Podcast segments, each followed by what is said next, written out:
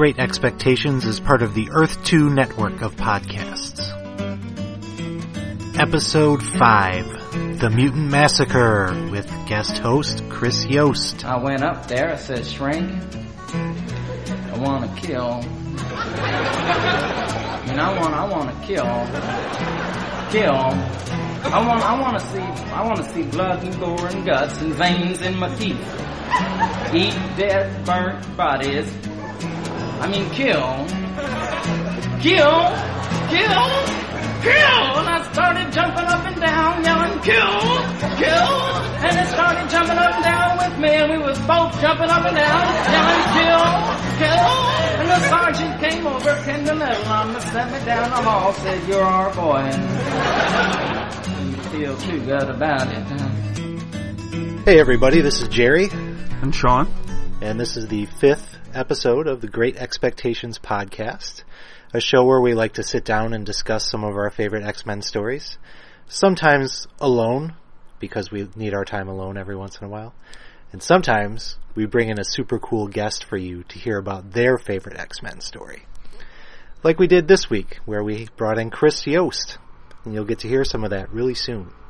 In the meantime, Sean and I want to talk to you about uh, what we've been doing with our X-Men reading. Uh, we sat down a couple weeks ago, both of us, and started rereading from Giant Size X-Men number one. You from issues, I assume, right? Yes. Yes. And I went out and bought the super sweet Uncanny X-Men Omnibus Volume 1. Once I saw Volume 2 was solicited, I decided I could go ahead and do that. So what do you think? Where are you now? Um, I think I'm up to like the first meeting of the Imperial Guard, which I'm sure we'll talk about on a different episode. We'll recap those issues. Um, cause it's been a while because I had to read this and then I had to read the stuff for our next guest. Right. So I got a little bit behind on it, which bums me out. Cause it's really good stuff. Well, I took a look through your omnibus, but I don't think I could do it. I like the old muddled coloring, and I like seeing the old ads and the angry fan letters that are polite because they were written in the seventies. Right. Well, like I said, those they are cool because they include the letters column in the omnibus, which I didn't know they were going to do. I have the Man Thing omnibus, and I didn't see any of that in that one, so I wasn't really expecting it to be there. But I know we had talked before about how it'd be cool to see what people were saying and what they were complaining about. I should have taken some notes on some of the the better letters. I Oh, have we will. I have tweeted a couple, I think, that I thought were particularly insightful or uninsightful. Yeah, but for this episode, we had to go back and read what seems to be a lot of people's favorite X Men story, The Mutant Massacre, but it unfortunately is not one of my favorites. Oh man, I know. it hurts me. I think it's hear you say because- that. Well, I mean, you ever it gets so built up, and and coming at from it like you read it, you read it as it was coming out. hmm So to you, it had this huge impact, but to me, anything that was done in this was already pretty much undone by the time that I had taken the time to go back and reread it. Yeah, that's true. So to me, it was just like, oh well, it's nice to know how it happened, but it has no effect. Like I heard um, the other night was the 50th anniversary of the assassination of President Kennedy, and I was listening to some stuff on the radio about it, and there were a lot of people that would like call into shows, and because the question was asked of like, did this affect you, or how does this anniversary affect you? And a lot of people were like, well, it doesn't affect me at all, and that I mean, I get it. It should a little bit because you should at least understand the importance of it. I can't believe I'm comparing the assassination of a president to the mutant massacre. what a dick. Um, but I understand the significance of the storyline. And, and some of the conversation that gets brought up later when we talk to Chris Yost actually changed my opinion of it. hmm So it was kind of interesting because at first, like in rereading this, I know that I texted you a few times while reading it, and um, the person who's in charge of the mutant massacre, basically like, the person who gets the Marauders together, is is only briefly mentioned, and you never see him. Um, and the motivation for the characters to uh, go down there and kill the Morlocks is never really it's never really explained hmm in the actual book until maybe they go back later and give a reasoning, you know, years from now or whatever. Hmm But at the time it wasn't spelled out. And I think that's part of a bigger problem. And I think it has more to do with comics today where like everything's put in a nice neat package and trade. I see so many reviews or like people talking online and it's always like, I bet this story will read better in trade. But it's like, it, it shouldn't have to. Like every issue should be great on its own. hmm And and part of the interesting thing about this was it was one of the first crossover events, and it was interesting to see how it tied together and how little things happening in one played out bigger or different, not differently, but in bigger ways hmm in other issues. Um, so I had a bit of difficulty just from unfortunately falling into the trap of reading it in a trade. Where uh, if some things weren't explained, I think I looked at it unfortunately from like a more jaded now fan, hmm and um, some of your explanation and, and Yost's explanation actually changed it. We're like this is um, at first I was like, well, they need a motivation. They have to have a motivation. Why would they go down there? And it's like, Yeah. Well, they do have a motivation. They just don't. Claremont chose not to share it with Right. you. exactly. Yeah. And I, yeah, I think the comparison that I made in my head that that I shared with you is that it's it's like a random act of violence. Is from the X Men's point of view, like there is there's no reason, there's no explanation, there's no bad guy. At the end, they get away with it. You know, Yeah. they disappear into the darkness and and they spend years trying to avenge these guys. Sabretooth's still out there running, and he even spent some time on the team. Think about that. Which is fucking bullshit. There's a there, actually bringing up the fact that Sabretooth is on the team. There's actually a point um, from my youth, like one of my favorite issues growing up was this issue where like Sabretooth was basically he was like locked in the mansion for some reason. And he had basically pulled like the wool over everybody's eyes and was pretending to basically be like this little wounded bird that didn't remember any of the bad shit that he did. And he like he managed to convince Tabitha Boom Boom that he was like a good guy. I think it was like brain damage or something from a f- actually I know exactly what it is and it's something that we'll talk about in the next episode when we have Don Cardenas on because the event that leads up to what Sabretooth does is the final issue of that Wolverine run that we're going to talk about. Ah, But um, basically, Sabretooth convinces Tabitha to let him out, and uh, Psylocke has to fight him. And it's this whole, you know, cover Psylocke versus Sabretooth, enough said. And when I read it at first, I was like, why is there enough said? Why are they doing this? Like, why is this this big deal? And it was in reading Mutant Massacre when you see that one of Psylocke's first act as an X-Man is going up against Sabretooth. So then all those years later, when she's a badass ninja hmm fighting Sabretooth, I'm like, I get it. yeah. I understand why this was a cover worthy of saying, enough said. well, I'm glad we both get that. Now, all you other people that haven't read this story need to go out, check this out, and then you'll get it too. Okay, folks, I think at this point we have you warmed up enough. Let's get to the guest. Okay, Sean, why don't you get us started? Okay.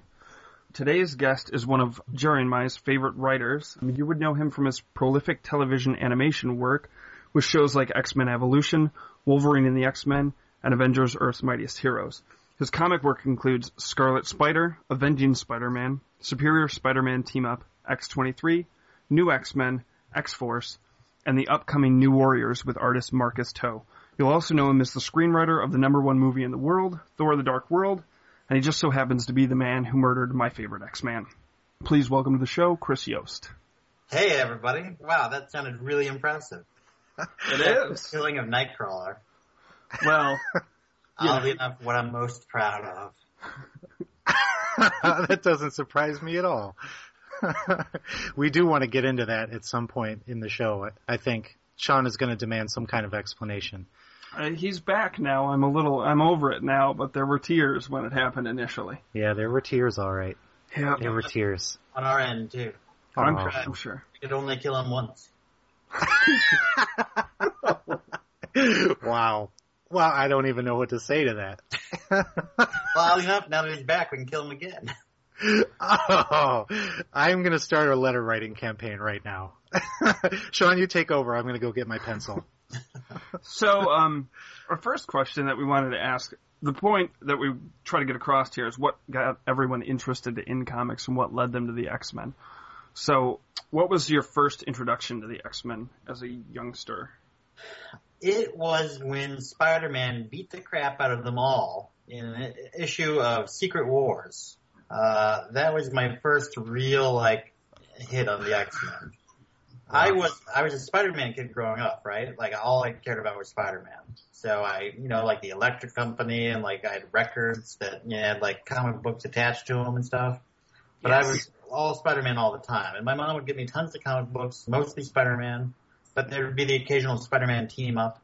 And looking back, I realized that I had the issues where like Nightcrawler and Spider-Man fought the Punisher on the Ferris wheel and stuff. Uh, but I didn't really know what, you know, I, I knew like Captain America and Hulk and all that.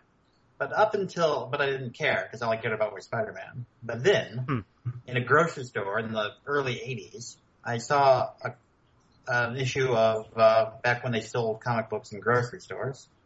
I saw an issue of Secret Wars that had like the Hulk picking up a mountain to save all the heroes, right? I think it was number four or something. Yes. But uh, right. I picked that up and it was great, and I went back and got the other ones that I met, like the X Men and and you know, all these other heroes and villains that I, you know, weren't part of Spider-Man's universe on a day-to-day basis. And I started, you know, picking that stuff up too. So like my first issue of Uncanny X-Men was like 187 or something, and it was probably the worst starting point you could probably ever get in a comic book. It was like and Storm and Magik fighting like dire wraiths and Rom Yes. and like Sunshine or whatever it was like were guest stars in it, and it was it was insane. And I didn't know what anything was. I didn't know what anything was going on, but I loved it. There's Claremont and Romita Jr. and it was amazing. And that was like my first because it because I was so lost. Like I just became driven to kind of figure it all out. Can I just tell you that uh, in the first episode we talked about the comics that brought us to the X-Men, and mine was the same one. Oh no way! yeah, it was. It was. Yeah, the Yep. cover's like a picture of Rogue turning into like a dire wraith or something. Yep. Mine was actually the issue right after that, but it was the second part of that story. And I actually have that issue signed by Claremont. Ooh. That's awesome. Look at that. Are you guys best friends now? besties. Uh, no, we're not. I, but I did, I was kind of, I was, uh, I, I got to work with him on, sort of. I got to write script based on a couple of his plots on New Excalibur. So in my mind, we are best friends because of that. Right. In his mind too, I'm sure. I'm sure. But no, I mean, Someday- Claremont was like so, he's so, like, uh, inspirational in the sense that he really kind of like set up what I think of as comics, you know, as far as like the, the sprawling universe and the drama and the, you know, A, B, and C and D and E and F plots that he had going on. I mean, his run on X-Men is legendary and amazing and, and well deserved of all the praise we have for it. I agree 100%. Having that type of like reverence for his work, were you nervous when you first got into writing the X-Men? Um, when you'd have to like add on to that mythology? Like when you did like the, the Kingbreaker stuff with, uh, introducing the third Summers brother and like was there ever any nervousness, you know, adding to that mythology? No. No, only because like I, I, I was aware enough at that point that whatever I messed up they could fix or eliminate or, or, you know, I was just so happy to be there that I didn't really like worry too much about it. I mean, obviously I want to do a good job, but you know, it's comics at the same time, like whatever we do, whatever flights of fancy I may have, like killing Nightcrawler, can, can be, I was just about to say, did he send you a letter when you killed Nightcrawler? can be, uh, can be taken care of, so to speak. It's interesting. We just had an argument on one of the forums I'm on about uh, Wolverine's claws, his bone claws, and how it it was a kind of a retcon in the established uh, universe of you know him having these bionic claw implants and and whether it was okay to to make a change like that. And clearly, you guys are comfortable with it. So I guess I'm comfortable I with mean, if it. it makes sense, and in that case, it, it did make sense. You know, I, I, uh, I thought that was kind of cool. Because I mean, like it was really just adamantium coating on his whole skeleton. It kind of made sense that part of the skeleton included the claws. Sure. But I mean, like you can be the guy that you know goes back and looks and sees how thin they were. Because I mean, they're supposed to be fairly like thin. I mean, they're always drawn that way when I was reading, and and uh, but then you look, well, if there's bone in there, how thick is that? All that stuff. But I mean, like Right. I, I get I get the idea behind it, and I I think it's pretty cool. So the book that you chose to talk about was um, the 1986 classic Mutant Massacre. Yes. So what led you to this book? Because I'm the youngest um, here, and so I didn't get into comics until the early 90s. So this was um, something that I had to go back and discover when I was younger. So I don't think it had quite the impact on me as it did people who were reading it at the time. At the time, it blew my mind in such a major way. Like it was such a big deal, and it was so like universe. I don't outside of Secret Wars, I don't think there'd ever been a crossover that was just like it just kind of consumed multiple books, and not even just X Men books. I mean, we're talking Power Pack, we're talking Thor, we're talking all that. So I mean, I I had been reading Uncanny and X Factor and New Mutants. So I mean, I was I was all in, with the exception of Power Pack, which I then picked up and fell in love with. And and Thor, I, I'm going to admit that I read Power Pack at that time, so it was on my pull list already. I, uh, I, I knew of it only because they'd shown up, I think, once before Mhm. uh, in Un- Uncanny. But I mean, it really got me into Simonson's Thor too. I mean, I'm kind of embarrassed to say it, but I mean, like X Men introduced me to Thor in a in a very big way because I just thought that was it was amazing that he got drawn into that adventure. Like that that event was so big that you know it just kind of pulled everybody in and. And it really kind of like showcased like the, the universe, like the shared universe aspect of it. Because I mean, like you can read a lot of Spider-Man comics and it's pretty much just Spider-Man, right? Fantastic Four, just Fantastic Four. But this is, you know, like an event happened so big that it, it started pulling other people in and I, I love that. So should we uh, kind of lay out quickly what what actually happened in this event? The basic idea is that the Uncanny X-Men are in turmoil at this point. They everybody's all messed up from recent encounters with Nimrod. Professor X is just left into space so that uh, Lilandra can save him from certain doom. For I forget why he Leave was sick. school, their arch nemesis Magneto. That's That right. Actually, I had a question about that because when I was rereading this, to me, like my first introduction to Magneto was X Men number one, and it was, I mean, he was a villain. Like he was a, you know, Russian astronaut killing lunatic that was going to destroy the world. So I'm curious how, um, because I see it's like I have this thing with Emma Frost and Magneto both being on the X Men currently, where I'm just always waiting for that other shoe to drop. Even though I technically think that time wise, Emma's probably been a technically good guy for longer than she was a bad guy. But I still feel like because my earliest introduction to her was as a bad guy, I'm kind of always just waiting for her to like turn on the X Men. So I'm She's curious like, from oh God. She's like Exactly. she's time for 20 years. so from from if if your guys' perspective was to start reading when Magneto was technically a good guy and headmaster of the school, like was it weird for you when he suddenly went back to being a villain? Were you I mean obviously you were aware that he was a villain, but did that change your perception of him as a character? I did you read uh, X Men versus Avengers? Yes, I yeah I read it when it came out. Yeah, I mean, like Claremont had laid a lot of groundwork for him being like this. He's not evil; he's just bad. Like he's making poor decisions for the right reasons.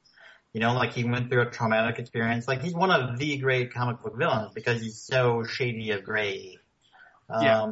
You know, I mean, I think for me, it was just because I've been reading, you know, fairly, you know, for a couple of years at that point. Like it was, it was all a build, you know. But I mean, like I, you know, going back, and if you look at him in Uncanny One and, and all the horrible things he's done, uh, yeah, I mean, uh, I think it was shocking for in all the best ways, you know. And I mean, I think that the characters themselves reacted to it, like with the New Mutants, are like, wait, who's our teacher? And I mean, like he, you know, he butted heads with a lot of people, and it was it was kind of great. Like it was this dramatic tension and conflict that you know is the best kind.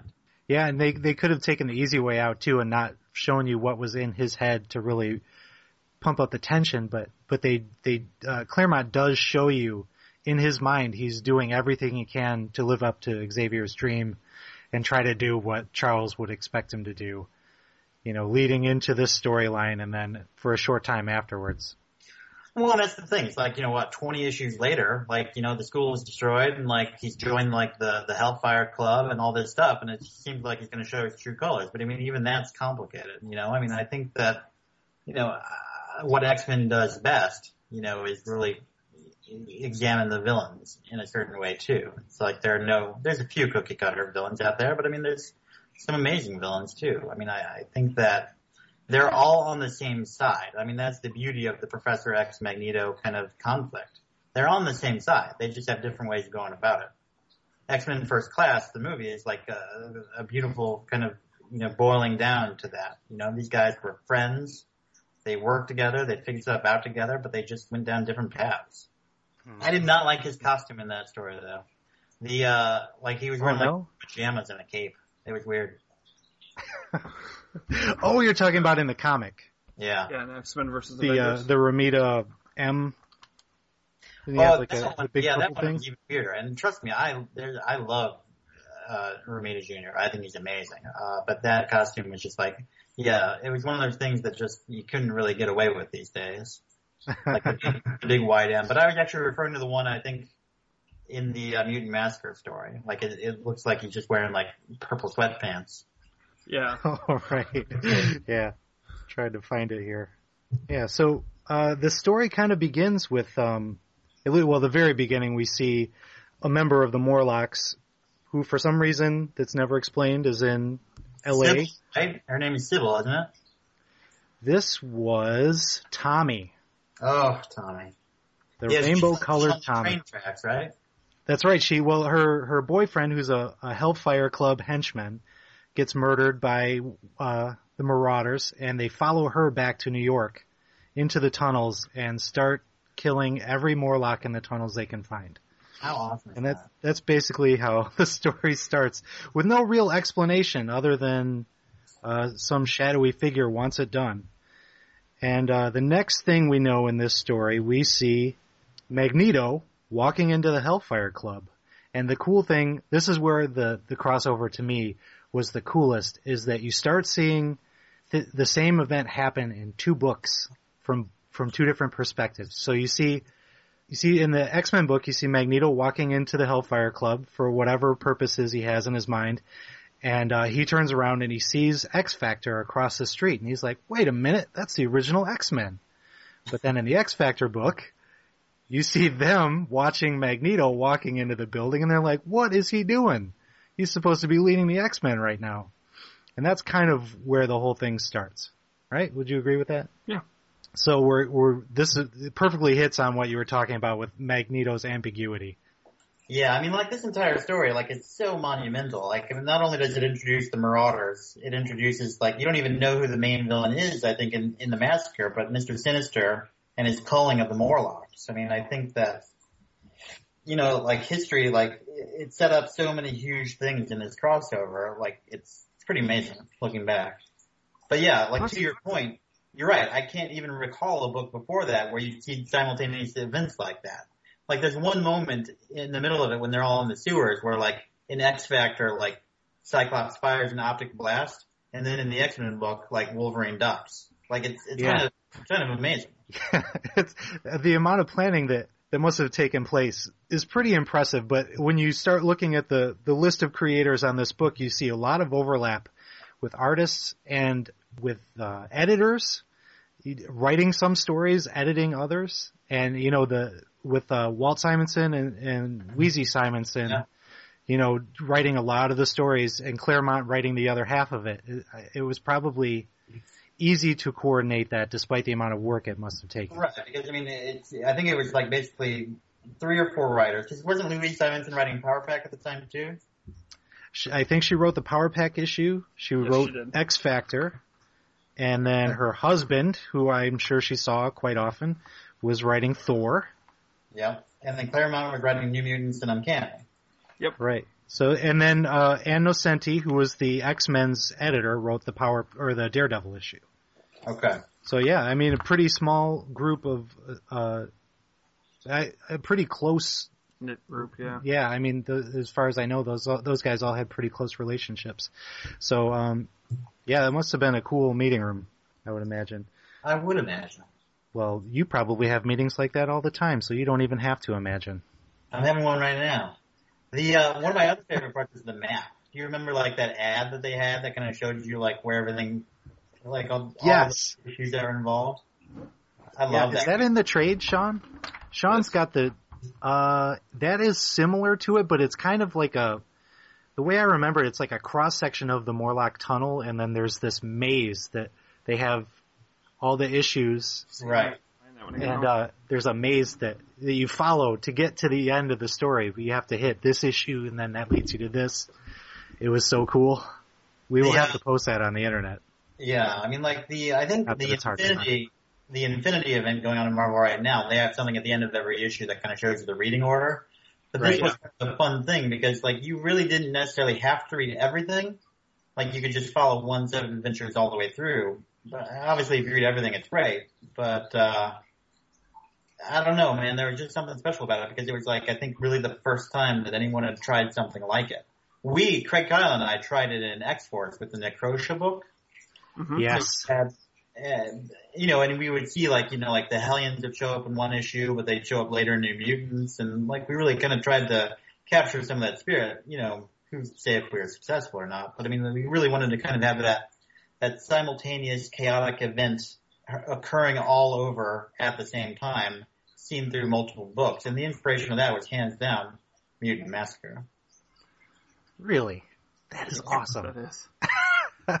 so so you sat down you guys sat down together and you were like you know what we should do we should do something like mutant massacre Absolutely. Is it, man that's cool I know. I love that. There's a there's a splash page in that book where it's got the like Necrosha version of Banshee popping up. It's like the first time I love that page.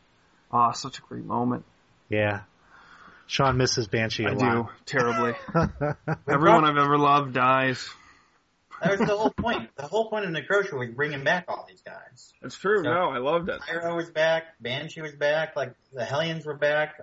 Even Berserker, who shows up in Mutant Massacre, basically is back. Yes. You know, so in theory, they're all out there. i forgot about I know. berserker Now I have to go home and read that story. yeah i'm gonna have to read that again And, for sure Scale Face. Remember, they showed up. I think it was like X Factor 13 or something. I don't know, but Yeah. it Yeah. was, uh, i wanted to make a point to mention scale face specifically because i thought simonson drew her so beautifully and i i had a huge crush on her and it destroyed me when she died at the end of that story I love the fact that you had the crush on the one that would turn into like a reptilian monster. Well, she isn't always a reptile. I Sean. understand. I'm just saying. she was hot. That one issue too.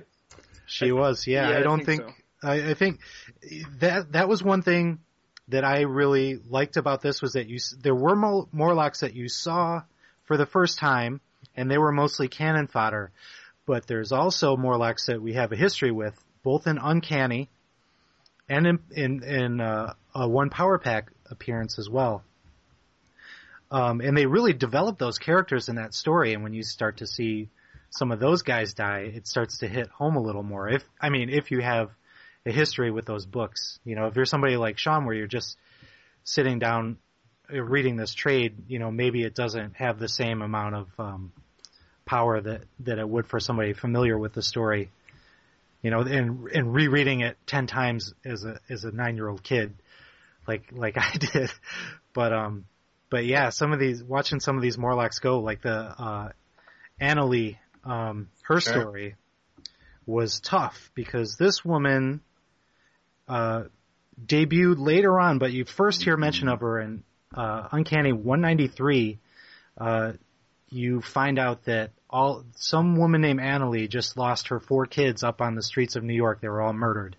And Callisto flips out at Storm and she's like, "You see what's happening up there?" And then you meet her later on. Either I think it's in is it there's an X Men It's like Pack 196, where they kidnap Power Pack. Right. Yeah, so she wants to replace her children with Power Pack. And it, it sounds kind of hokey, I guess now, but uh, it's tragic too, you know. And, and uh, she does finally replace the, you know, she gets over the memories of her lost children, and replaces them with other Morlock misfits who are cast-offs. She takes them in as her own, and then here early on in the massacre, uh, this um, uh, Scalphunter guy finds her and shoots her right in the face and kills half of her kids. And later on in the series, who finds her but Power Pack? Like these little kids that were terrified of her at first, but uh, actually learned to love her. And I want to say they call her like Aunt Annalee or something like that. But uh, they come across her corpse, and you know these little kids, they're less than ten years old, probably. You know how are they dealing with with this kind of uh, tragedy? Yeah, it's intense, man. Like Mutant Massacre was hardcore. Like it, it was, it was pretty amazing. Like you know, the Innocence Lost is just such a huge part of all that, especially for Power Pack. But I mean, like it's crazy. I mean, just like a flat out massacre like that, it was just like I don't think anybody had really seen it before. Like I mean, Yeah. you know, it's like this is really started what distinguishes like the X Men from like Avengers and all that stuff. I mean, this is a a dark, dark world. And I mean, like, again, all of this was set up to a certain extent by Days of Future Past. I mean, like, Claremont showed us what the world was going to become. And at the end of the day, it actually turned out worse than anyone could ever imagine. Right. Yeah, and I, I wanted to point out too, uh, rereading this, realizing the, the timing of it. This came out in 1986, so that's shortly after uh, we first see Watchmen and Dark Knight Returns, you know, which are both classically dark comics. And it seems like this is Jim Shooter's answer to those books. You know, nobody does dark like Marvel does dark. And we're going to show everybody with our flagship, the X-Men. Yeah, well, well done. They did it, man. That was dark. it was it was dark, and for I I guess I was twelve when this came out.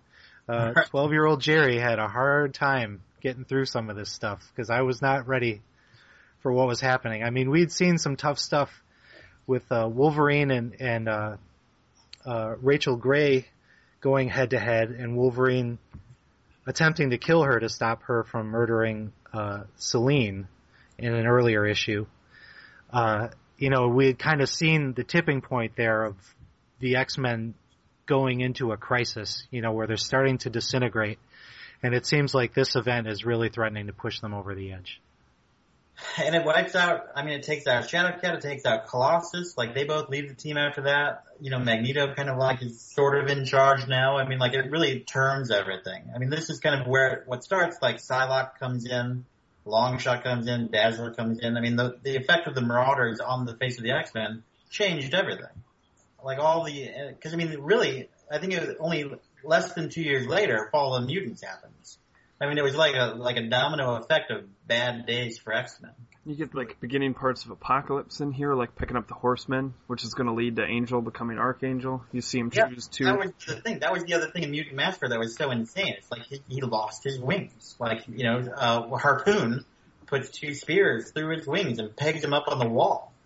You know, like that image of Thor coming and like you know rescuing him is still kind of like amazing. You know, but I mean, it was like that changed Angel forever. And ironically, I think everyone would agree it ended up changing him for the better as far as being a heroic character.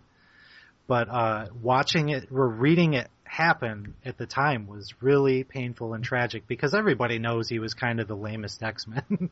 you know, whether you liked him or not, Sean. Uh, as far as a power set, you know, he was probably, especially down in the tunnels, had a hard time contributing and kind of paid for it you know, in a heroic way. Like he acts as a distraction so others can get away and, and gets his wings torn off as a thank you for that. He impressed a God in that moment. He did. He impressed a god. be tough to do. Right. Yeah, I mean, like it, you know, again, it was another turn for the villains too. Because up to that point, who are they fighting? Like Toad, Blob. You know, I mean, this, now they're faced with a team of killers, just flat out killers, and it's you know, Angel based the price, much like Nightcrawler did. Oh,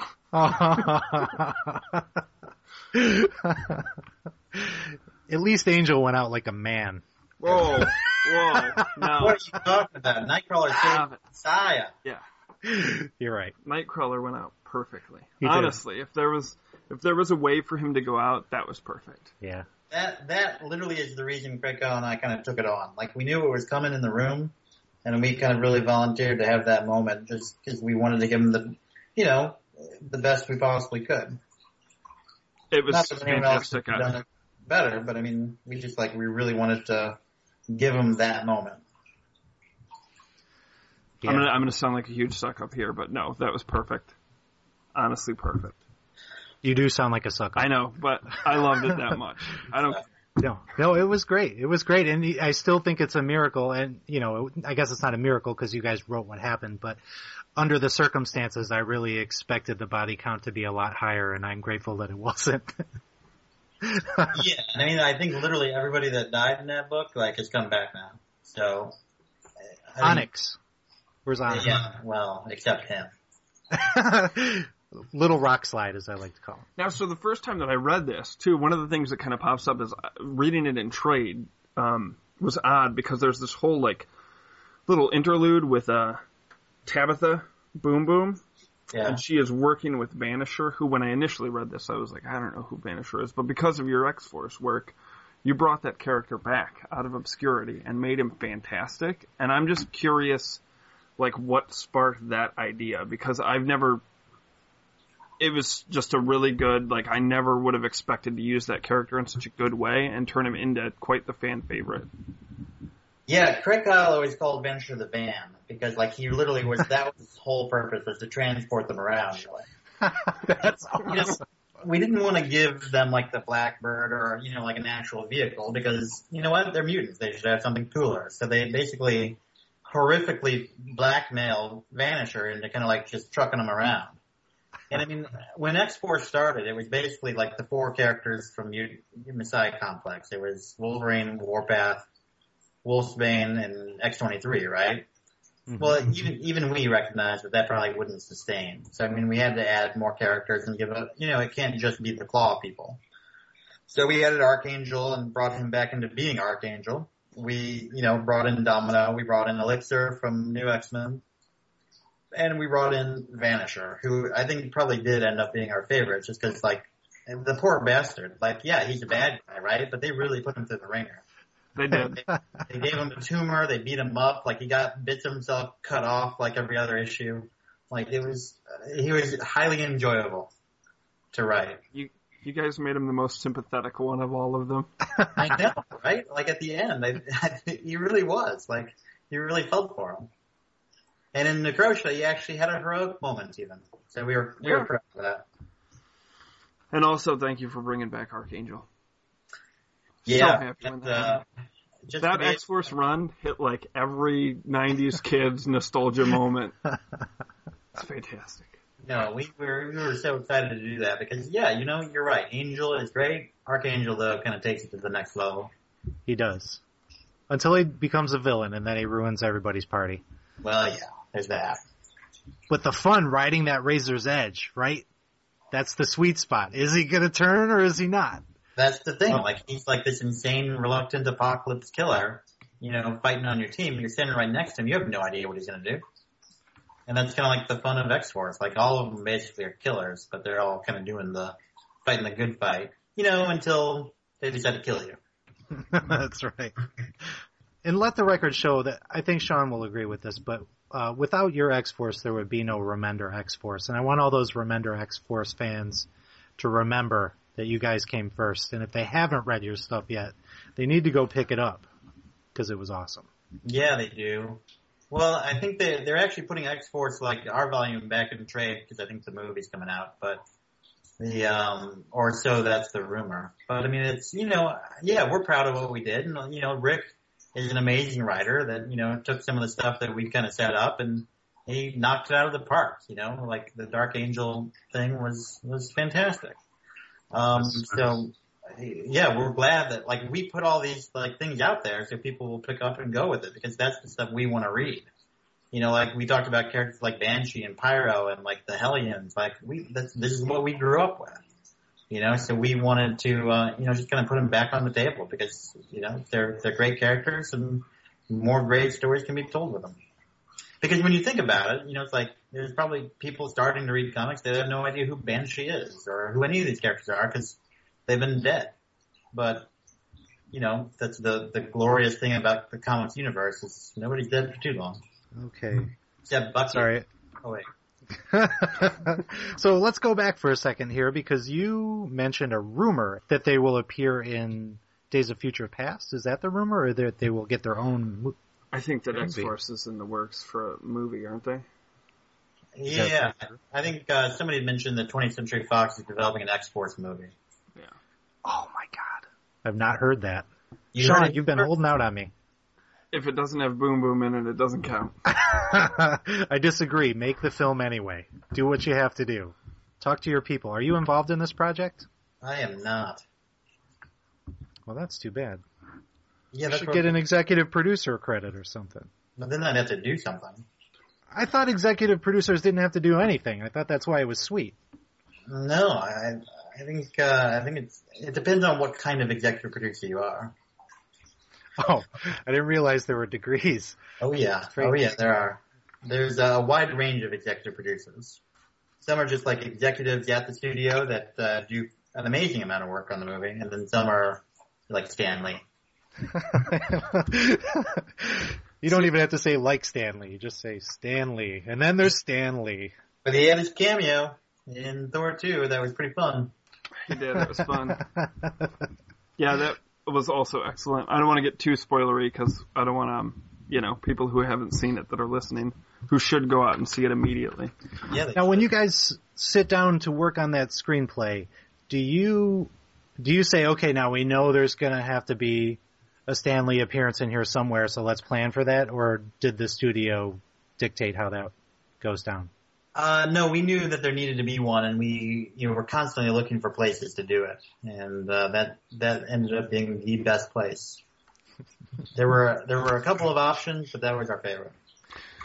Now you spoke about working with um Craig Kyle. So, do you prefer to work collaboratively, or do you prefer kind of be able to do your own thing? Well, I mean, How does that relationship work? Yeah, I mean, like the hands down, everything I do is a collaboration. I mean, you're always working with someone. Uh, but the stuff Craig and I do together on the comics, specifically or the animation, really is like a we are both writing it kind of together collaboration. Um, and yeah, I love working with Craig. He's like, he's not only is he an amazing creative force, like he's just like an idea machine, uh, but he's insanely fun to kind of hang around with too. Like he's uh, he's a great guy. So yeah, I love working with Craig but he his full time job is is so insanely demanding at Marvel that uh, that uh, I, I think he's just slowly kind of uh, lost the time to work on the comic books. But I, you know, and he and I have talked lately about kind of getting back into it together. Um, so hopefully, fingers crossed, we can make that happen. That would be awesome. And if you do, I'd just like to put in one vote for an X book. I know you're a big Spider-Man fan, but no, his uh, his love of the X Men far outstrips my own. So I mean, like I love the X Men, but he loves the X Men. Like those that those are his books, man, for sure. There's room for Banshee and the New Warriors. That's all I'm saying. No, we got Justice. That's my mutant in the New Warriors. Uh, fair enough. yeah, it's true. One of the most powerful telekinetics on the planet. Not bad for a thousand-year-old man who isn't a thousand years old anymore. Not yet. Not yet. That's issue two. Let's see how that. oh, spoilers, everybody! Awesome. You what heard else? it I was going to say something else about New Warriors. Honestly, uh, there's a bunch of X-Men stuff in New Warriors because it's New Warriors is kind of fun because it's it's everything. So you've got magic people, space people, you've got mutants, you've got Inhumans, you've got clones, you've got you've got it all, like one of everything basically. That makes up the team. So we're going to get to do some big mutant stories too. I think in the first issue and the second issue, you actually are going to get to see some more Morlocks. Get out! I love it. Yeah. Are you gonna kill them all? No, we're going to save them. oh, oh, that's awesome. See, if the New Mutants had been around, or the New Warriors had been around, none of this would have happened. I had been writing uh, X-Men comics for a number of years, and then I came over to the Spider-Man office, right? And Steve Wacker and I were working on this insane, like, uh, Avengers tie-in to Spider Island, where everybody gets Spider-Man powers, right? Mhm. And so I have these bad guys come into the UN and just kill everybody, right? And he's like, dude, this is not an X-Men book. You can like actually save people's lives too. So that kind of really like made me stop and think honestly. Because like, you know, generally the superheroes save people from getting wiped out. But in X-Men books, like it's, it's just such a dark world sometimes that you forget, you forget about the superhero part of it. Yeah, you know, I was just uh, finally catching up on this Battle of the Atom thing today, and and they actually Bendis spelled that out. You know that they come back from the future to to try to change the past, just like Days of Future Past, except from further in the future. And uh, and the whole thing is that in the end they realize they will always be fighting this battle. You know, they've seen the future again. The future is grim, and there will always be po- people trying to kill the X Men. And that's basically what the X-Men is about. Which sucks. yeah, you know what? Honestly, there's a bit in New X-Men where like all the kids are kind of like freaked out because they're all getting killed left and right. And uh, like of all people, Rockslide gives them this inspirational speech about you know being X-Men and being heroes and like standing up and not giving up. And it's just like to me, it's like no matter how grim it gets, like the X-Men are great because they're trying. You know, they're they are heroes because it's not just about survival. They want to help. And it's, you know, it's kind of like amazing really when you think about it because, because that world is so grim, like pretty much everybody would just kind of pack it in and be like, well, we tried. Sorry guys. This obviously is not going to work out. For 10,000 years we're going to be like hounded and killed. But you know what? They're still fighting the good fight. And that is why X-Men is great. It is. That's it. That's why they're great. And they have cool powers. But Yeah, not- that's that's, not why they're great. And hot chicks. And Oh man. and claws and no, I mean X Men is like it's it is honestly it kind of has really inspired me. Like Spider Man was always great, but X Men really was the comic that really just kind of you know made me kind of want to do this. Love it. So let's say um, Marvel comes to you and says, "We're thinking about relaunching the X Men line entirely, and we want to give you first crack at forming your own X Men team. You can take anybody you want. What what characters do you think you would want to make sure was on your roster? Hmm, that's a tough one. Uh, You know, it doesn't have to be like your fully formed roster, perfectly balanced, but if you you know, there's certain characters you know you'd want to have. Yeah, for sure. I mean, I you know I think Cyclops is hands down one of my favorite characters in X Men. I'm Sean always is fist pumping. a, a sucker for the leaders. Uh, I would find a way to put Jean Grey on that team. Oh my god, you're hitting every note I want. I love I need Grey. this book now. Um, you know, Wolverine's kind of an obvious one, uh, but I, you know what, he's a great character. Like, I would probably regress him back to something he was earlier, where he really was kind of like the the foil and not necessarily a leader. Um, I always loved Iceman. I'd put Iceman in there for sure. I know it sounds like I'm doing a lot of original five, but I wouldn't really do Beast or, or Angel. I like Storm. I like Rogue. I like. Uh, who else do I like? Yeah, like uh, I'm a huge Colossus fan. I always like the strong guy. And you'd want to add Nightcrawler so you could kill him, right? He'd be like the Kenny of my X Men. You're killing me. okay, let's see Uh, what we can do to make this book.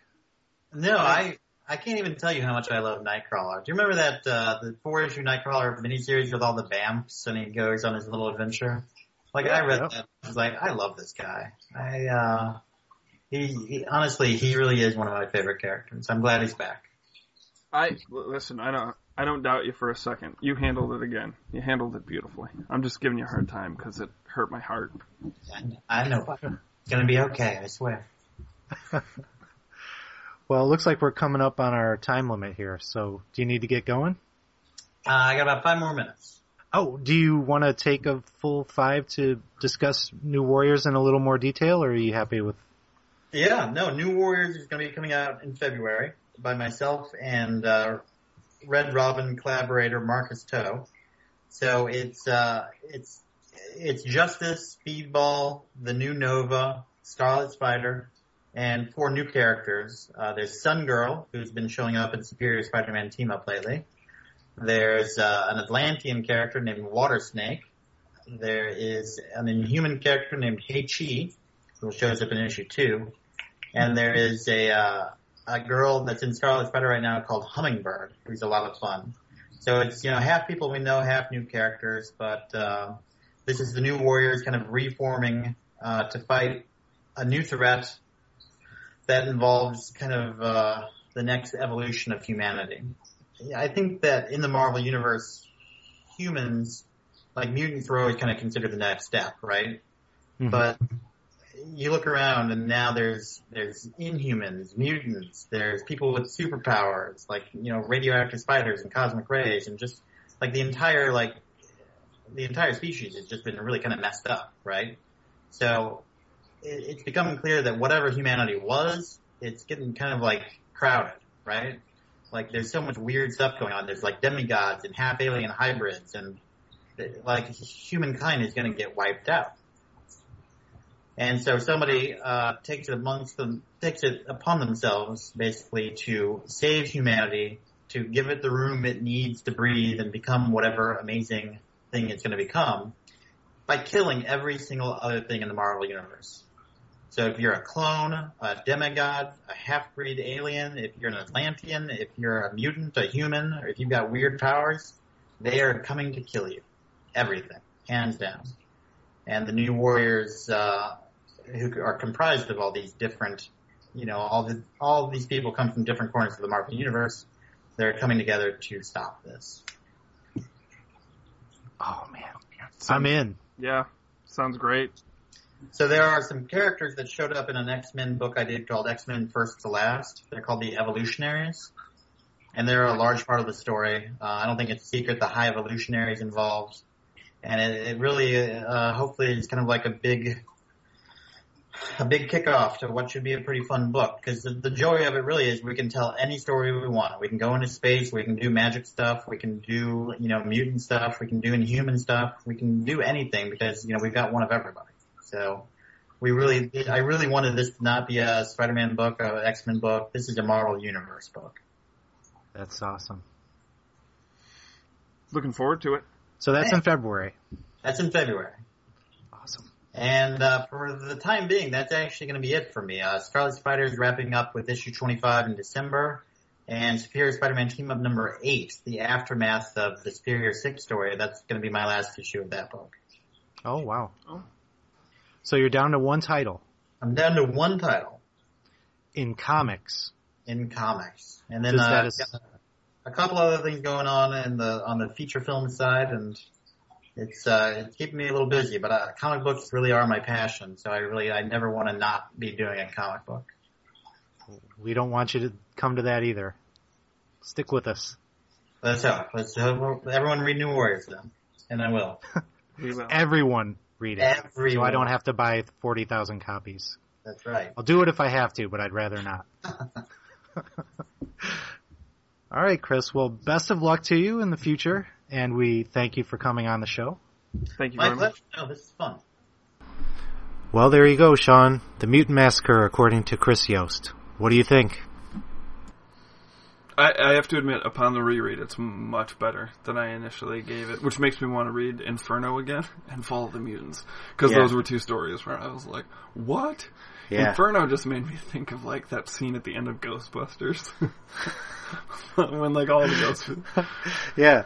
Because I, started to notice what it is. upon my first reread of all the Claremont stuff that like Claremont was really maybe people just didn't give a shit like they do now, but it just seemed like Claremont was like fucking Star Wars was sweet, Dark Phoenix Saga, and then like Yeah. all of a sudden it was like aliens. That is bad, and That that, flick was awesome. Brood, You know what movie I like? Terminator. I love Terminator. right? yeah. So all of a sudden, I'm like, I'm looking at the dates that these were put out, and I'm Yeah. like, fucking guy, I love movies. Yeah, you know, when I was younger, I spent a lot of time trying to figure out what dates those movies came out. And I was like, did they steal that from the X Men? so naive. I was so naive. I was like, man, Claremont was ahead of his time. But you know what's crazy is like the stories are so good that I don't give a shit. yeah. I mean, it's the same story you know, but but they make it different enough that it stands up on its own. And the one exception I'll make to that is uh, something I tweeted about with the GX Pod account earlier this week. I think it was this week where there's a scene where, uh, and you're, I think you're at this point where, where the, um, or the Shi'ar Empire is trying to track down the Landra. And they, they cut to the inside of one of their ships and it's the bridge from the Starship Enterprise. And, uh, it's, I mean, like they want you to know it's the bridge from the Starship Enterprise. They don't try to pretend like let's borrow a few ideas from here. Cockrum's just like, you know, I've got all these deadlines. I'm just gonna it'll I'll just what's on the TV. That's what I'm gonna draw on this page. I think too. There's an image like the first time that like the or it might not be the first time, but I know that there's an image when like the the X Men are like teleported onto like the main part of the like Shi'ar fleet, Yeah, like the main big ship, and like you see all the Imperial Guard. I think I might be wrong. I might be thinking of something else, but I think that like in the background you can see like C-3PO and R2D2, get the fuck and you can here. see like characters from different. Um, Uh, I never noticed that. yeah, you should pull out the omnibus and take a look at because it's like a double page spread, and I think in the background, like on the top tiers, you can see like R2D2 and C-3PO. I think I know the page Yeah. you're talking about, but I don't. I don't never noticed any of that. I do notice that when they transport, somebody blatantly says it's just like the Enterprise, or just like in Star Trek, or something Yeah. like that. I'm like, ah, But I don't care. you have to be so overt. No, because that's part of the problem with like the enjoyment of comic books now is like when I read those, it was like, oh, this is awesome. Like, yeah, take from that and take from that and take from things that I love, like great things that I love, Yeah. and make them into this thing that I love even more. Yes, please. But now, like the fandom tends to look at those things and it's like, like Infinity. Infinity is a fucking Battlestar Galactica space Star Wars esque Star Trek Yeah, thing, and I don't give a fuck as long as it's fun. yeah. It didn't feel as much of a But that's the swipe from something else. It though. needs to be fun. Of course, it should be fun. Otherwise, you end up with Avengers Assemble.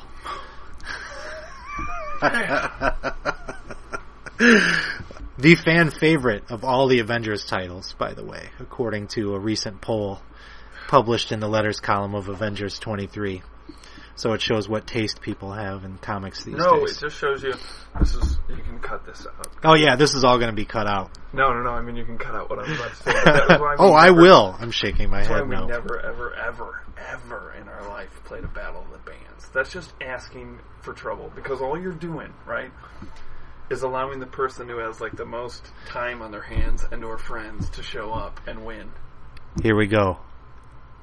Here it comes. Three, two, one. Back when I was in a band.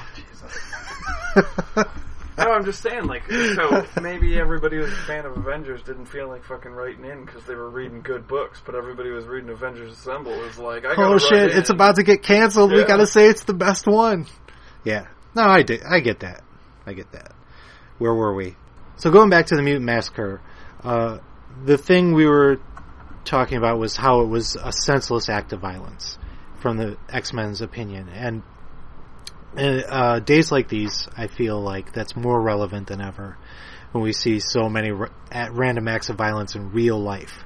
You know, this this kind of stuff stands out. There's a scene in the Thor movie that really, you said somebody you know saw Thor, Yeah, and and it really brought back 9/11 to them.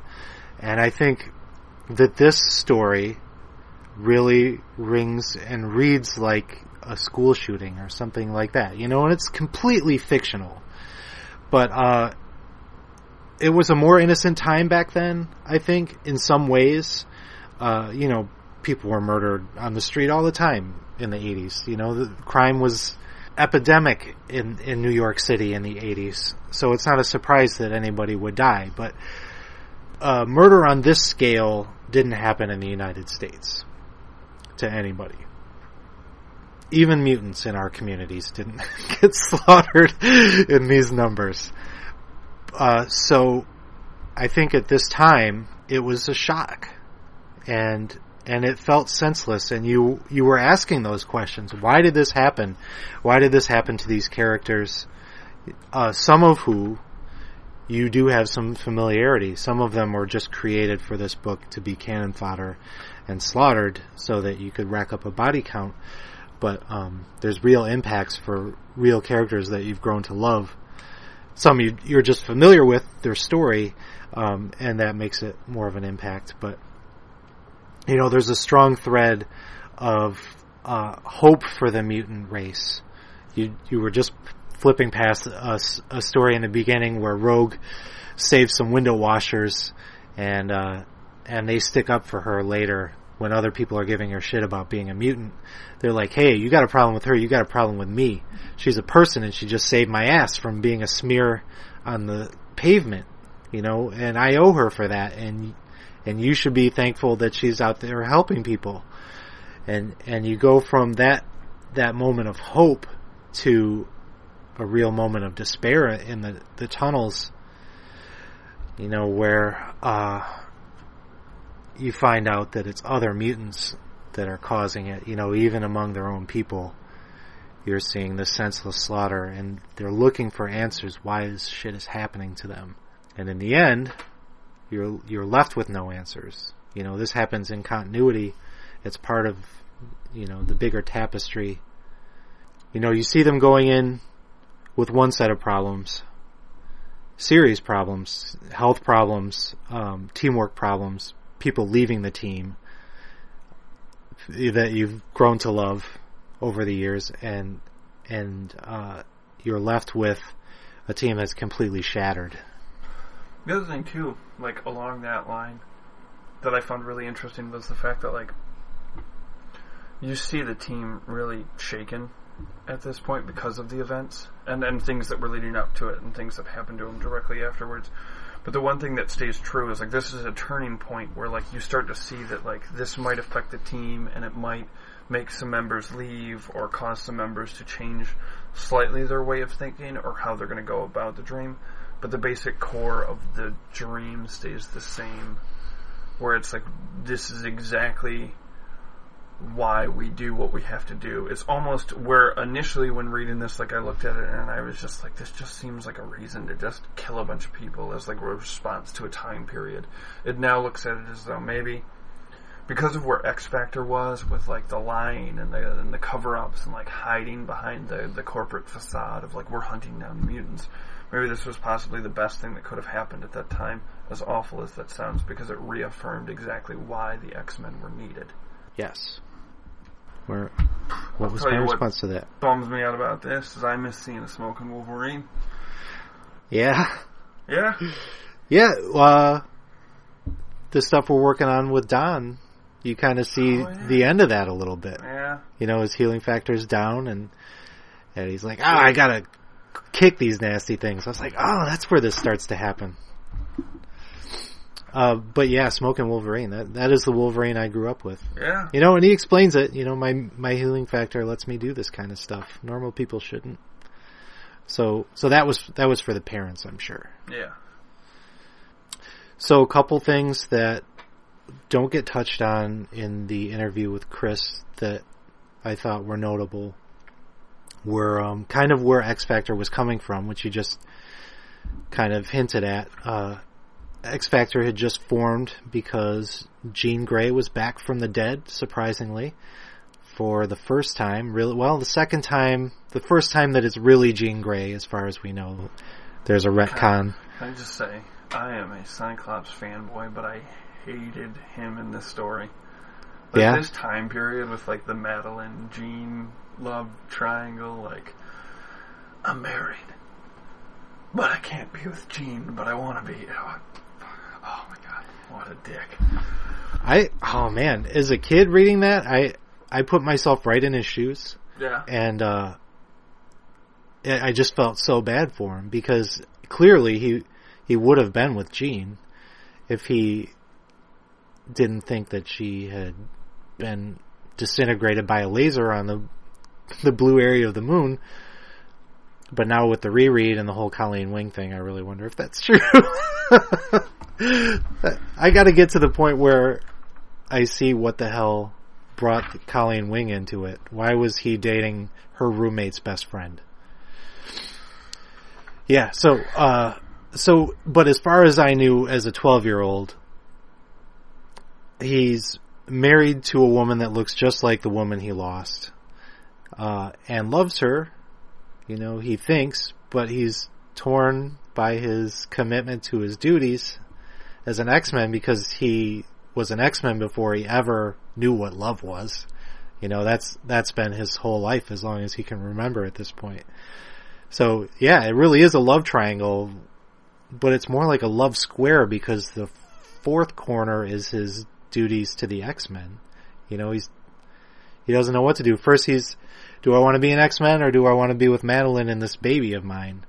And then he makes the decision he needs to be the X-Men, but then Storm boots him. So that decision's made. I'm going to be with Madelyne. And then Jean Grey's reborn. And he's like, now what do I do? So the, the end of that story is that he leaves the X-Men with the original X-Men and they form this group called X Factor. And the idea is that they are going to collect as many mutants as they can find secretly and try to train them the way they would at Xavier's school. I don't know why they didn't just send them there. But uh, as a cover, they would be this mutant hunting group called X Factor. And that normal people, normal humans would hire them to be like exterminators to go solve their mutant pest problem. And then they create an alternate persona where they're a mutant terrorist organization called the Exterminators who are, you know, they can go out in costume and, and perform as real mutants, use their powers in the open and take care of shit that way. So that comes to be a problem that they don't really foresee with the rest of the mutant community who thinks that they're anti-establishment, or that's not what I want to say, who thinks that, uh, they're anti-mutant and when they start IDing them as the original X-Men, which, uh, I think Magneto is really the first to do at the very beginning of this event. And, uh, and Freedom Force also does when they run into them at the beginning of this event. Everybody starts putting the pieces together. In this event, it gets leaked that Warren Worthington is behind the funding for X Factor. Right. He's a mutant. So the game is up. By the end of this, uh, they're exposed for what they really are. Um, and, and X Factor, as it was originally conceived, kind of comes to an end in this series. Um, but they do play an important role in the in the massacre, in, in trying to stop the massacre. Uh, they do save a few lives, but I think compared to this, some of the successes that the X Men have, I think that the original X Men aren't quite up to the the task in the same way as we see with Angel and uh, the damage that's done to him. One of the things that I do want to talk about, honestly, is um, this is this the first time that we ever see Colossus kill someone? Yes. Cause Yeah, that- I think that's one of the most significant events in this. I mean, there are some significant events in this that change the way things happen for the X-Men, but that's right up there. I mean, just snaps his neck. We see the X-Men with a bunch of refugees come upon the Marauders and the Marauders just start shredding everybody. Everyone's in trouble. We see Rogue get taken out. We see Kitty Pryde get taken out. And when that happens, uh, Colossus just snaps. And, uh, you see an epic battle between him and Riptide where Riptide is just pumping him full of spikes and throwing stars that all penetrate his steel and you see him getting embedded in his face and his chest.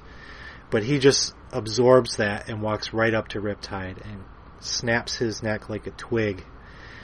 And that page, I, I should have written down the page number, but so this is issue 211 of Uncanny X-Men and uh, it is one of the best pages that you see from the quote unquote Romita run. And I think it's possible it might actually be a Bret Blevins page because he split duties with Romita Jr. and I think I'm I'm pretty sure it's a Blevins page. Based on the way Riptide's eyes are drawn, I think it really looks like Blevins. But uh it's one of the best pages from this time period. And everything about this page is perfect. You know, it, it's a great composition. It's a close up of of Colossus's arm uh, hand tightening around Riptide's neck, and you just see this great sound effect, crack, and and the look on Riptide's face. He's like, it's like an oh fuck look, like he he's terrified, and then close up of just Colossus's mouth gritting his teeth, and that crack sound effect, and then the next panel is Colossus in silhouette with his hands still around Riptide's throat as Riptide's crumpling to the ground. And the composition of that is just amazing. And then the lettering on top of it, the way that Orzechowski, or however you pronounce his name, I guess I don't know for sure. Editor's note. According to the internet, it looks like the correct pronunciation is actually Orzechowski, or something approximating that composes that uh, just the combination of bold and, and larger font size, and then the the way that last uh, bubble is like hashed. It just brings an intensity to his words that I won't even try to replicate. But he just tells Harpoon that he's next on the list. And oh, how great that would have been if Harpoon hadn't slunk away while Yeah. it was all happening. So Well, another great panel from that too is is that one of Blevins or a Romita Jr. yeah, Um, but it's Scalphunter sneaking up on Kitty Pryde. He sticks his gun right up to her head, and it's the panel that where he fires, and you see the bullet and the blast from the gun go through her head. Like if she hadn't have phased. yeah, she would have been all done. Yeah, Yeah. Oh, that was. This is. I mean, it's the mo- both the most glorious and the most depressing thing ever, because right here it seems like the X Men are going to put an end to all of this. You know, Scalphunter thinks he's got her, tries to blow her brains out, and it doesn't work. And at this point, Kitty could just phase him half into the floor and be done with him in the same way that she did to I don't know if you remember this, but that she did to Nightcrawler in that Magik miniseries when she's she and uh, Kitty or she and Magik are in Belasco's limbo, you know, and and and Nightcrawler is evil and she does something she wishes she doesn't have to do and she phases him into the floor and kills him. She could have done that to Scalphunter and taken their leader out. Rich did that to Nightcrawler. Yeah. Yeah, you, you haven't read that? Nope. What's the theme? The- Let's just tear Sean's heart out with talk Nightcrawler death. Ah. episode. Yeah, well, this is a Nightcrawler that you're kind of glad to see die. Okay. I'll just say that, and and let you go and read it. But that's a horrible story. To the back issue bins on my way home. Yeah, yeah, read it for sure. I mean, this is uh, it all takes place between two panels in X Men 160. Okay. Illyana's they're pulling her out of limbo. I forget who has her hand. I think it might be Kitty Pryde, but I can't remember. And she's pulling her, and she's like, "Oh my god!" All of a sudden, I can't feel her hand anymore. Oh, there she is, and they pull her out, and she went from being six years old to fourteen or whatever it is. And, you're, and they're like, "What the fuck happened?" And so, in, in a four issue miniseries, you find out what happened. And at least the covers of that are drawn by Blevins and maybe the interiors too. So it's, you know, very similar Okay. art style to what you see in that Mutant Massacre issue. So it looks like it's going to be the turning point, but she can't bring herself to do it. And while she can't, you see Colossus completely snap. So he gets her, but the rest of them get away in the shock of all the events that have happened. And fuck. It just leads to more devastation. Yeah. And that happens a few times where it seems like the good guys are going to win. It seems like the good guys are going to stop them.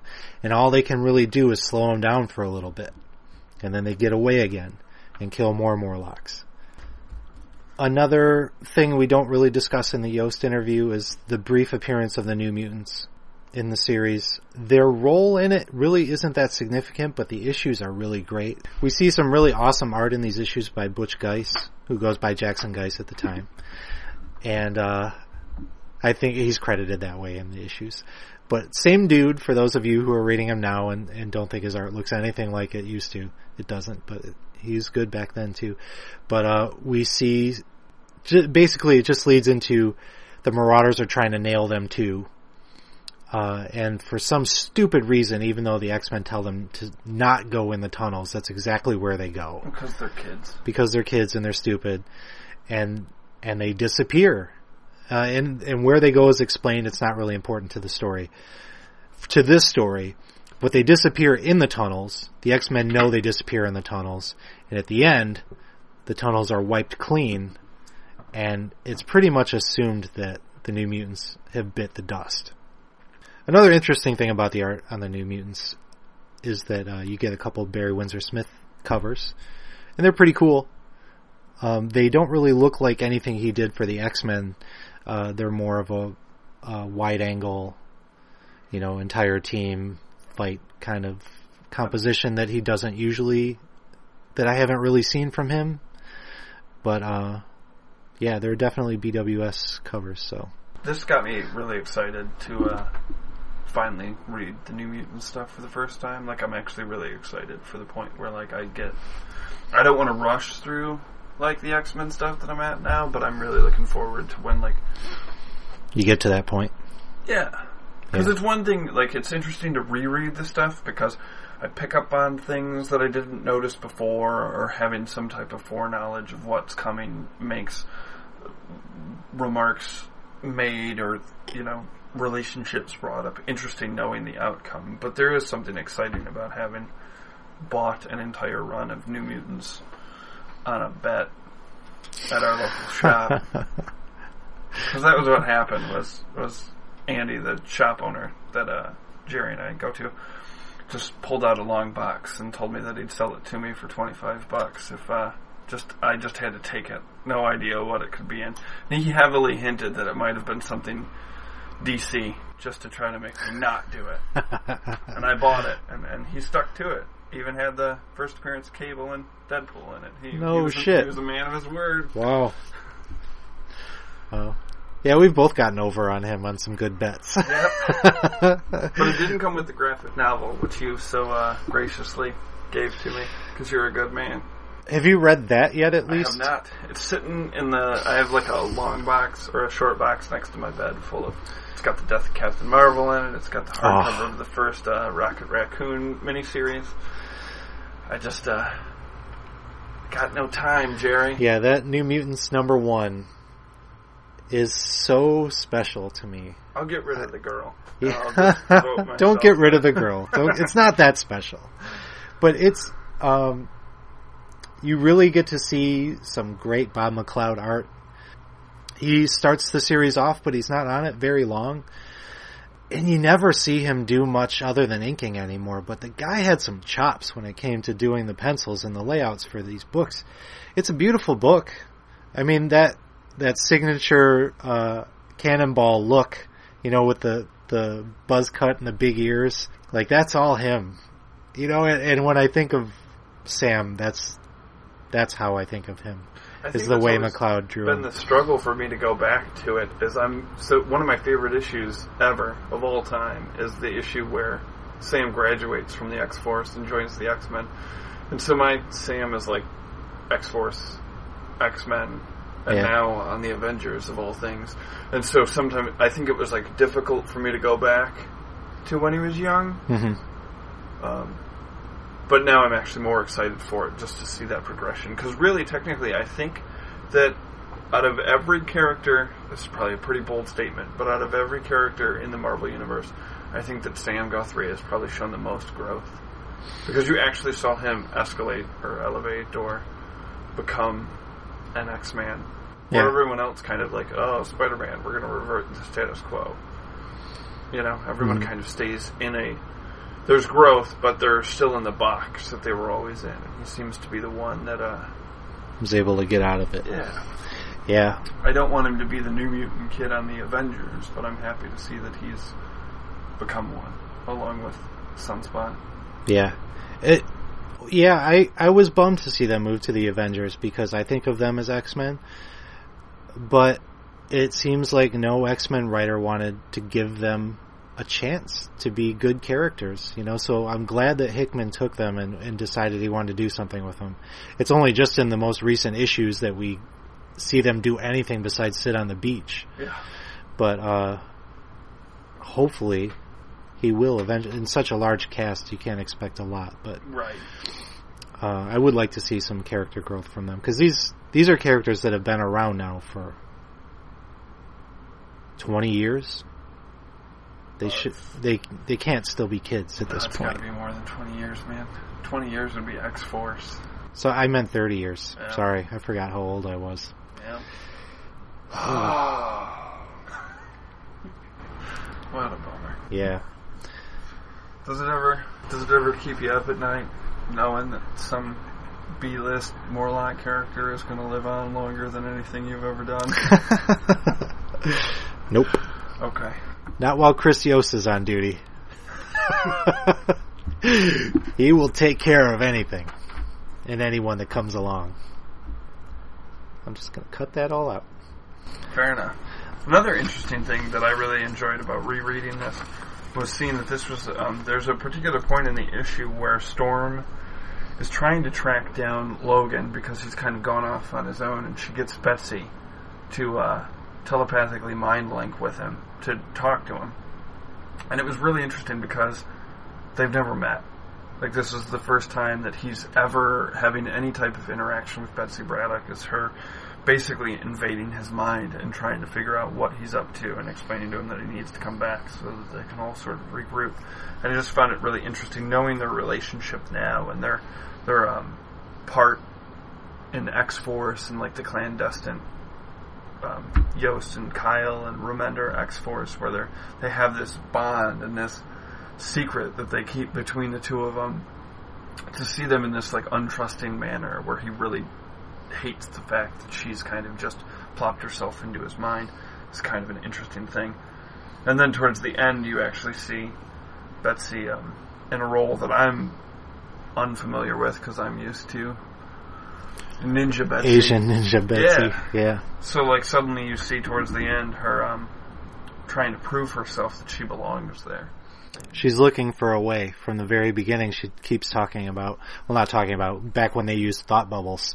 I missed the thought. bubble. She, she talks about, to herself about, you know, how she wishes that they could see the, I forget how she phrases it, the tiger within her or something like that. They just see the prim English lady and, uh, and she just wants them to see that she's up to the challenge of being an X-Men. She wants to be one of them. And in the end, she has a knockdown drag out with Sabretooth and lives to tell the tale. You know, and if it hadn't been for, for certain things happening to bail her out, she may not have lived to tell the tale, but she would have definitely died a hero, uh, with Moira McTaggart knowing exactly what she had done, sacrificing herself to, to Sabretooth to save all the injured down in the infirmary. You know, she's trying to lead Sabretooth away from them uh, by giving him her as prey. And uh, she really holds her own for a while, and but Sabretooth is so badass in this series that there's there's no way she was going to last for very long. She does manage to worm her way out of it, and in the end is able to get in his mind and and s- steal the memories of of who he is and who the Marauders are, and give them some clues to go on you know, to to solve the mystery of the Marauders and and uh, hopefully eventually get some vengeance on on them for what they've done. And while she's doing that, you see the most incredible Wolverine Sabretooth fight. Uh, this is all drawn by Alan Davis. Some of his earliest Marvel Marvel work in the U.S. Uh, and it's absolutely beautiful and you see some violence here that you don't see in mainstream comics in these days. I mean, this is, there's no big deal about this now. Now you see beheadings and blood everywhere, but back in the day, you don't see Wolverine punch his claws into someone's flesh like this. In those early Cockrum issues, you see him swinging his claws around like it's no big deal, and you know he means business and he wants to hit, but his aim is like a stormtrooper's. You know, he never hits anything. He'd be clawing people's faces off if he was ever making contact. But here, you see claws going through the dude's arm, claws going right into Sabretooth's thigh, and uh, just awesome continuity of damage where you see saber-tooth claw marks across the top of Wolverine's head. You know, the, the fin on the right fin coming off of his face slowly deteriorating worse and worse.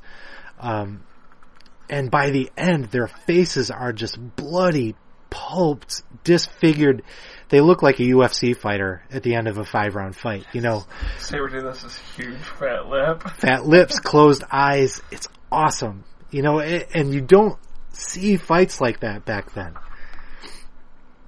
So that issue 213 is a tour de force, art wise and storytelling wise. And at the end, you see Wolverine. You, I think that's really the beginning of the relationship. He saw that fight, and as they reveal, he's got past history with Sabretooth, and he knows what it means for her to have survived that fight and got the better of him. Uh, and he's her first real, um, not benefactor, but he speaks up for her and says she needs to be on this team. Yeah. And why Callisto isn't on the team at the end of this episode kind of baffles me. Because she seemed ripe to join. You know, she doesn't really have much left of her own. And I guess she needs to go back and try to rebuild. But she seems set up to join the team and it surprised me that she didn't. Rereading yeah. it now. One story thread that doesn't get touched on in the Yost interview that is really significant doesn't have an impact on the story now as far as Thor's continuity goes, but back in the day it was a big deal. For a long time we see Thor wearing armor. And the reason he's wearing armor is because during the mutant massacre, uh, Hela shows up and places a curse on him where he is now immortal. No wound can kill him, but his bones are as brittle as glass maybe not as brittle as glass, but as as brittle as a human's at least. So the kind of damage that he used to take, his flesh can still take, but his bones can't. And we see the first gruesome injury as a result of that in a fight that he has with Blockbuster, where Blockbuster shatters his forearm. And uh, we'll see more of that later in the showdown that the Avengers have with the Masters of Evil at Avengers Mansion, and I think that was called what was it? You remembered? I don't Under remember. Siege. Yes, the Under Siege storyline, which was a crazy, unconnected follow up to this story, but it's kind of like the Avengers Mutant Massacre, where they go through their darkest hour and have to figure out who they are and what they are following that event, where Avengers Mansion is just completely destroyed. Jarvis is brutalized. Everybody goes through their own personal hell in that story in, much the same way. So, uh, coming out of that, Thor kind of has to encase himself in some battle armor to protect himself from more of that shit happening. Then he goes out and finds Bruce Willis.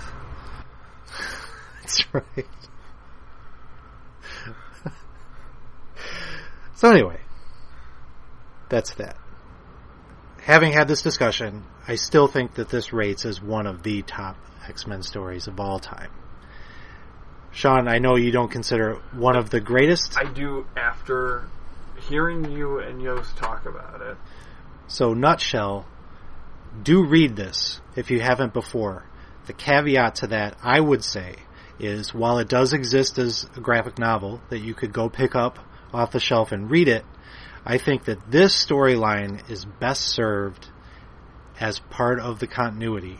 So when you're rereading this, keep in mind that it's part of a larger story thread and you don't just necessarily want to read this. This is something really special that you should set aside and read the big story. You know, I'm talking like maybe around issue 200. Start there and work your way up to maybe Inferno. You know, maybe maybe up to the Fall of the Mutants. Maybe that's where you want to stop. That's a good stopping point.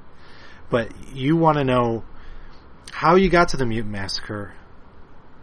It's not necessarily important, but I think you'll get a better appreciation for the story if you know have a really good understanding of what dire straits the team is in coming into this and who X Factor is coming into this and where they are coming out of it and what it leads to.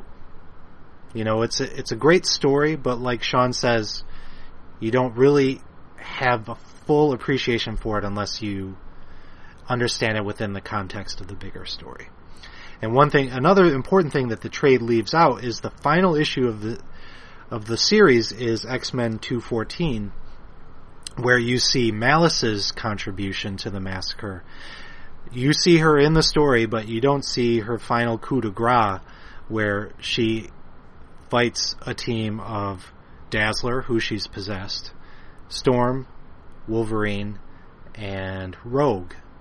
They go to check on Dazzler because Lila Cheney's telling them, hey, something's wrong with this chick, and you should look into it.